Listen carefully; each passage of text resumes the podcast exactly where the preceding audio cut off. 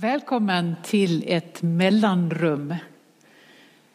Idag så ska jag fortsätta slå på en spik. Jag har upptäckt när jag eh, har förberett de här mellanrummen att det finns en spik som har blivit nästan som en serie i mellanrummen.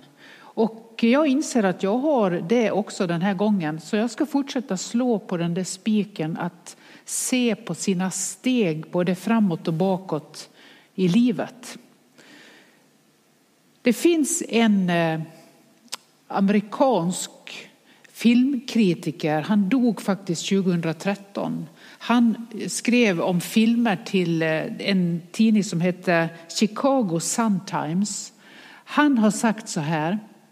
If we lose the storytellers, we lose the inspiration of our childhood. If we lose the storytellers, we lose the inspiration of our childhood. Eller från våran barndom. Alltså om vi förlorar de som berättar historier, the storytellers. Det här har jag varit inne på flera gånger. Att berätta historier, att, att ha livsberättelser, att dela med oss olika berättelser. Jag älskar berättelser. Och han säger om vi förlorar våra berättelser då förlorar vi kontakten med vår barndom. Och förlorar vi dem som berättar för oss så har vi tappat det. Jag kan ju tillsammans med säkert många fler ångra att jag inte har fångat upp mer berättelser ifrån mina föräldrar till exempel. Att inte jag mer lyssnade när de berättade saker. Att inte jag ställde fler frågor. Att jag inte var mer nyfiken när jag hade möjligheten. Så du som fortfarande kan fråga dina föräldrar, du som kanske till och med har mor och farföräldrar i livet eller nära släktingar som har berättelser om era liv. Det är jättevärdefullt. Och du som börjar komma lite till åren, skriv ner en del av dina berättelser. Den spiken skulle jag vilja slå på genom att återigen ge dig en god berättelse, tycker jag då. Jag har tänkt lite på den nu några dagar och den återkommer ganska ofta till mig. Jag går och ler när jag tänker på the story. Den här berättelsen, den är väldigt speciell för mig.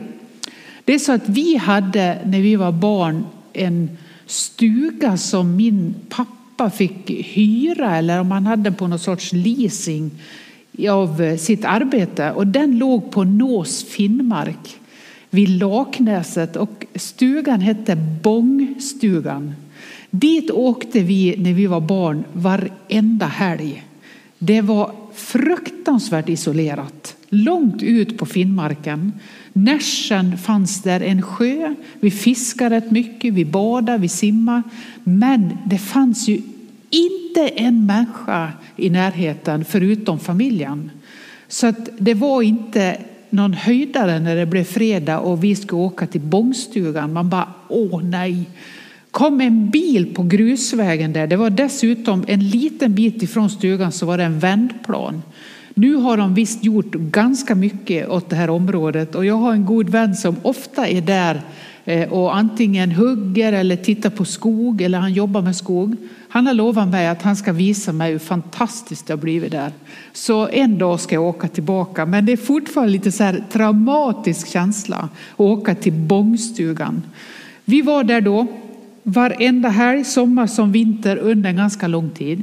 Hur skulle vi stå ut där under den här helgen eller veckan eller sommarveckorna?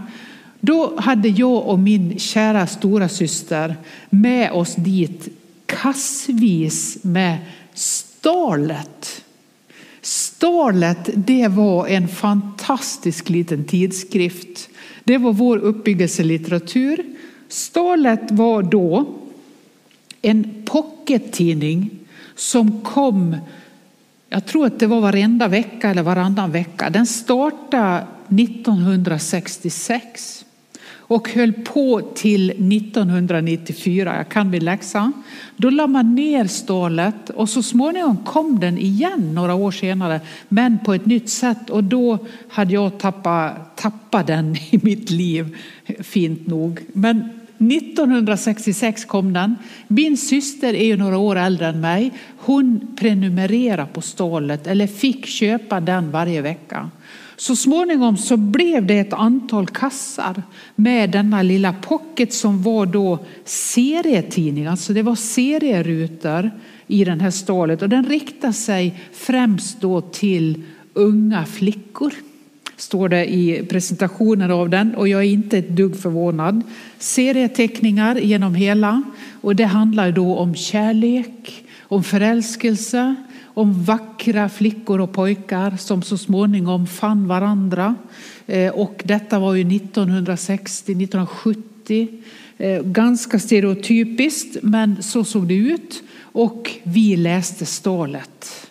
Det var vad vi gjorde hela helgerna och veckorna som vi var vid bångstugan. Det fanns ett uthus som vi så småningom inredde. Vi hade varsin säng och så var det en stor kamin där. Och så hade vi kassarna med stålet. Vi läste liksom om dem.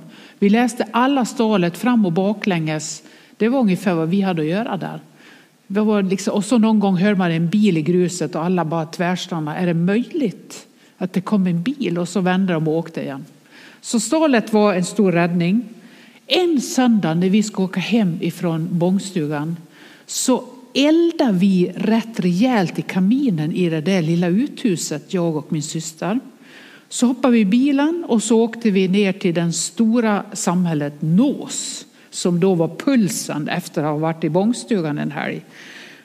Efter två dagar så ringer brandkåren hem till oss. Det tog nog ett par dygn vill jag minnas. Kan ha fel på dygnen, men jag tror det. Och då visade det sig att hela det uthuset där vi hade våra stålet hade brunnit ner till grunden. Allt var borta. Det var bara stengrunden kvar. Allt runt omkring hade klarat sig, men uthuset var bara en sotig stengrund. Och så minns jag när vi kom dit sen och tittade att det var en kamin och röret upp så här. Allt annat var borta. När brandkåren ringde och vi fattade ju när min pappa stod i telefon. Ni vet, det var ingen trådlös då, utan han stod och han samtal med den här brandmannen att nu har det hänt någonting. Och när han var klar, la på luren, så säger han att uthuset vid bångstugan har brunnit ner. Och jag och min syster, vi tittade på varandra helt chockade. Och så sa vi, nej, alla stalet försvann alla stalet. Det var vår stora katastrof. Alla stalet har gått upp i rök. Varenda en, och det var inte lite ska jag säga. Vi var helt förtvivlade över detta. Det var liksom våran litteratur då, när jag växte upp. Hur skulle vi överleva att alla stalet var borta? Och hur skulle vi växa upp utan dessa berättelser? Vi hade ju enormt många, vi hade säkert varenda nummer. Och jag tyckte det var jättespännande för jag fick ju läsa dem lite för tidigt kan man säga. Och smög liksom ut med henne och fick bläddra i dem där. Så den tidningen, Stalet, fanns ju då. Den andra som fanns var ju en eh, musiktidning, eller ja, man kan kalla det musiktidning som hette SIP. ZIP, Den kom ganska sällan till Bäckbros kiosk i Nås. Då hängde man på låset ungefär, jag tror att den kom en gång i månaden eller så. Kändes åtminstone så då. Och så tjatade vi hål i huvudet på stackars Elna Bäckbro som hade kiosken i Nås. Varenda dag nära det där datumet när man visste snart kommer SIP eller har den redan kommit så tog hon ju inte hem så det är jättemånga nummer heller. Så det gällde ju att vara ganska snabbt på så inte tidningen tog slut. För i den tidningen fanns alltid så här stora posters med familjen Osmonds. Osmonds var ju liksom idolerna då under en tid. Så man ville ju verkligen ha den tidningen. Och eh, den kom ju då, köpte den om man hann. Nu är Bäckbros kiosk borta, finns inte längre i Nås. Elna har gått ur tiden, hon finns inte heller. Och Donny Osmond är gråhårig, precis som jag börjar bli. Det är lite liksom vemodigt och lite fascinerande att tänka sig den här resan.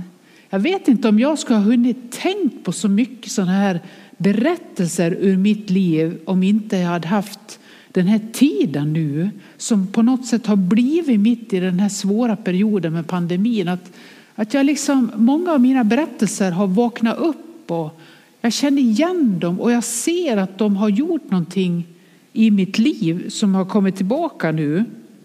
Idag så står jag i mitt mellanrum. För dig som ser det nu och för dig som lyssnar efteråt så håller jag en annan tidskrift i min hand och den heter Pilgrim. En tidskrift för andlig vägledning. Den här har jag prenumererat på sedan första numret kom och förra året firade den 25-årsjubileum. Så jag känner mig lite stolt att jag äger hemma varje nummer av tidskriften Pilgrim. Mellanstalet som jag nu inte kan hålla upp upp i den här Youtube-sändningen för att de har ju brunnit upp. De finns ju inte. Men jag har dem ju liksom i mitt minne och den här traumatiska upplevelsen av att de försvann. Mellan stalet och den här tidskriften Pilgrim så har ju jag tagit några steg i mitt liv. Eller hur? Några prenumerationer av andra tidskrifter har väl funnits och finns. Men den här har blivit väldigt betydelsefull.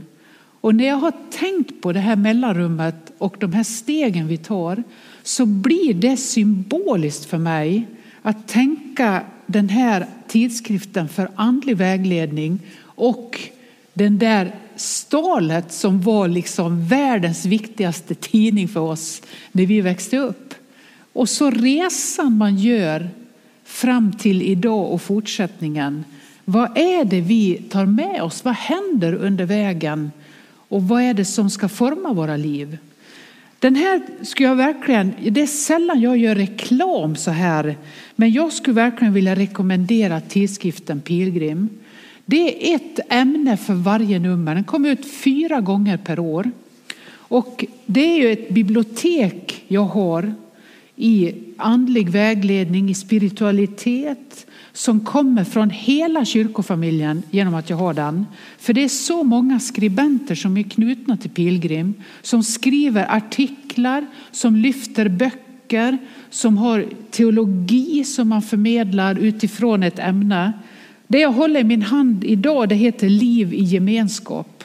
Jag har precis innan jag gick hit idag läst igenom korrekturet till nästa nummer som handlar om bön. Det kan handla om törsten, om längtan, om barmhärtighet. Många av de här orden som vi kallar för stororden. Och så får skribenter från olika håll och olika delar av det som är kyrkans värld skriva en artikel, en reflektion på temat bön eller på liv i gemenskap eller recensera en bok. Och så kan man prenumerera på den. Den, finns, den som är ansvarig utgivare är Peter Halldorf. Och är man intresserad av den så kan man ta kontakt med Nya slottet Bjärka Säby. Eller så googlar man och tittar på internet på tidskriften Pilgrim så kommer den upp. Jag rekommenderar den verkligen. Jag är så glad över mitt bibliotek. Det är som en halv meter med pilgrim nu som jag hoppas inte ska gå upp i rök. Jag har dem verkligen som en dyrbar skatt. Återvänder ofta till dem. Så man kan ju se till att få ganska många nummer på olika teman även om de redan har passerat. Men du vet, genom så många år så återkommer och fördjupas också en del av de ämnena då. Hur ser stegen ut från ja, det jag då kallar stalet till tidskriften Pilgrim? Hänger du med i den eh, bilden? Hur ser det ut? Jo, nu är det ju också så för mig att i den här tidskriften Pilgrim så har jag fått en egen liten sida. En vignett som jag skriver under som heter Olinjerat. Och det är de senaste två åren kanske som jag har medverkat i varje nummer med en sida där jag får skriva om vad jag vill. Och den kallar jag för olinjerat.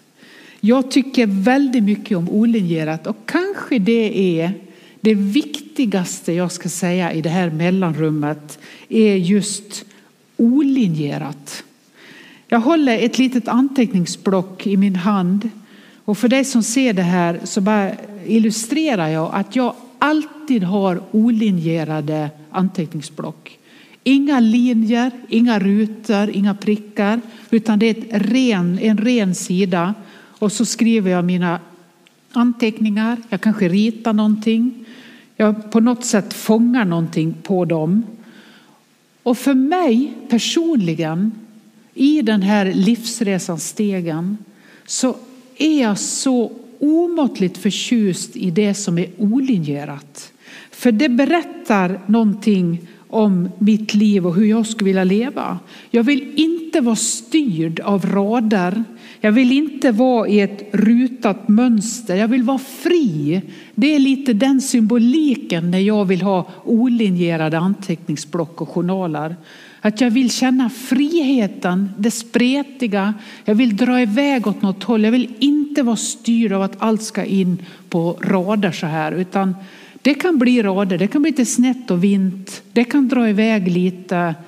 Men det är min livsresa. Jag kör gärna olinjerat. Och därför så blir också det här så viktigt för mig att fånga. Jag vill kunna ta ut svängarna lite. Kom du ihåg han filmrecensenten som sa så här? If we lose the storytellers, we lose the inspiration of our own childhood. Alltså förlora inte de berättelserna. Och då vill jag fråga dig nu. Hur ser din resa från stalet till pilgrim ut? Känner du igen bara symboliken i den tonårs, begynnande barn tonårstidningen Stalet med sin serieteckning som vi blåläste då för att liksom förgylla de där helgerna. Och som på något sätt blev någon sorts berättelse om så här ska livet vara om man blir riktigt lycklig. Då ska man vara så här vacker och då ska allt falla på plats. Och så ska det vara lite strul i mitten och sen älska alla varandra. Det var en snabbversion av alla kassarna med stålet som vi hade. Till att idag tänka, åh, tidskriften Pilgrim betyder mycket för mig. Alltså den andliga reflektionen, att öppna för flera olika möjligheter. Att lyssna på människor från olika håll som delar något av det viktigaste. Hur ser din resa ut från den naiviteten till var du är idag? Jag brukar ofta lyfta en eh, bok som Göran Bergstrand skrev, Sankt Lukas-terapeuten Göran Bergstrand. Den heter Från naivitet till naivitet. Det är egentligen det jag pratar om i det här mellanrummet med olinjerat, med stalet och pilgrim. Att gå från en naivitet som vi hade som gjorde att vi gapande bägge så inför att hela huset hade brunnit ner. Va, är våra stalet borta? Det är en ganska naiv naivt påstående som min pappa tog väldigt väl kan jag säga. Jag kommer ihåg att det var okej okay, liksom. Det var vår chock. Det, den naiviteten och det som då jag tänkte skulle forma mitt liv till att gå ett antal steg och så upptäcka igen att det finns fortfarande en naivitet. Alltså ett sorts barnaskap som kanske från början skulle kalla barnslighet var naivt. Och så kan jag fortfarande känna att mycket av det som kanske för andra låter naivt har bärighet av alla de där stegen, resan som formar oss till de vi är idag. Du känner igen spiken om du har följt mig i mellanrummen. Hur ser din resa ut? Ja, hur vet man det? Det tar lite tid att fånga det. Men jag tror att du skulle kunna våga lita på dina egna berättelser. Det är därför jag berättar mina mer eller mindre konstiga historier. För jag tänker att det väcker kanske någon av dina. Eller så kommer du ihåg att du själv prenumererar på Stalet, vad vet jag, eller någon motortidning. Eller du kommer ihåg någon, någon händelse i ditt liv.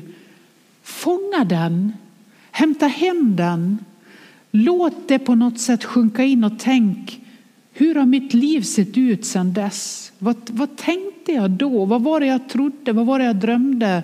Var är jag någonstans idag? Vad har hänt utefter den vägen? Vad blev gott och vad har varit svårt? Vad är det i mitt liv? Nu är vi ju i en eh, lite speciell period igen. När, vi, när jag spelar in det här nu och talar utifrån det här mellanrummet som kanske någon lyssnar på i podden sen. Därför som jag säger så. Det är inte säkert att alla är med precis nu utan några lyssnar under en promenad eller hemma i köket eller så. Tack förresten för all jättefin respons jag får. Det är så roligt att få det. Men det jag tänker när du tar in det här och lyssnar det är att nu är vi, när jag, när jag spelar in det här, i en andra våg i pandemin i vårt land och i världen. En väldigt allvarlig andra våg. Och det är som att de flesta säger att det känns så mycket tuffare nu för att vi har liksom vant oss så att vi börjar öppna upp och så börjar vi stänga ner igen och inser allvaret, allvaret och så är det mörkt ute. Vi är inne liksom i en tid när vi snart ska, när det här sänds, tända adventsljusen. Men det är liksom en ganska tung period på vintern, vår, höstvintern så där innan man går in i våren igen. Tänk om du skulle kunna ta något i den här tiden och fundera, du som har möjlighet. Några jobbar extremt mycket nu, tack för det. Men för, för oss som kanske jobbar mindre, att ta vara på kanske en sån här livsberättelse, fånga den eller hämta hem den, följ den tråden, fundera över hur har vägen sett ut för mig fram till nu? Vad är det jag har med mig som har förändrats? Vad är det som har påverkat mig? Att tillåta dig att göra en längre resa just nu, men en inre resa i ditt eget inre landskap. I bönen, kanske tillsammans med ett anteckningsblock eller en anteckningsbok. Skaffa en bra penna, unna dig någonting som du vill liksom ska se snyggt ut. Leta i minnenas, minnenas arkiv och gärna anteckna. Om inte annat så tänk att du gör det för dig själv och kanske du till och med gör det för eftervärlden. De här minnena bär jag med mig, det här har jag varit med om. Kanske du har ett svartvitt foto som du sätter in. Du vet, man gör en, en, en liksom minnesbok som säger någonting om var man hamnar fram till nu. För mig är den här Starlet-upplevelsen en hisnande personlig insikt som jag fick när jag förberedde detta. Vad mycket som har hänt i mitt liv. Många svåra saker men också så fantastiskt när jag tittar på min halvmeter pilgrim och när jag tänker på kassarna med stålet som bara gick upp i rök. Då hade man ju ingen aning om vart livet skulle ta vägen. Och det vet jag inte idag heller. Men jag vet något om vad som har hänt hittills. Och jag skulle jättegärna vilja väcka den längtan hos dig att ge några steg tillbaka och se i minnenas arkiv. Eller jag är en sån här retromänniska som älskar att samla på sådana saker. Har en ganska rejäl stringhylla hemma med lite olika prylar på.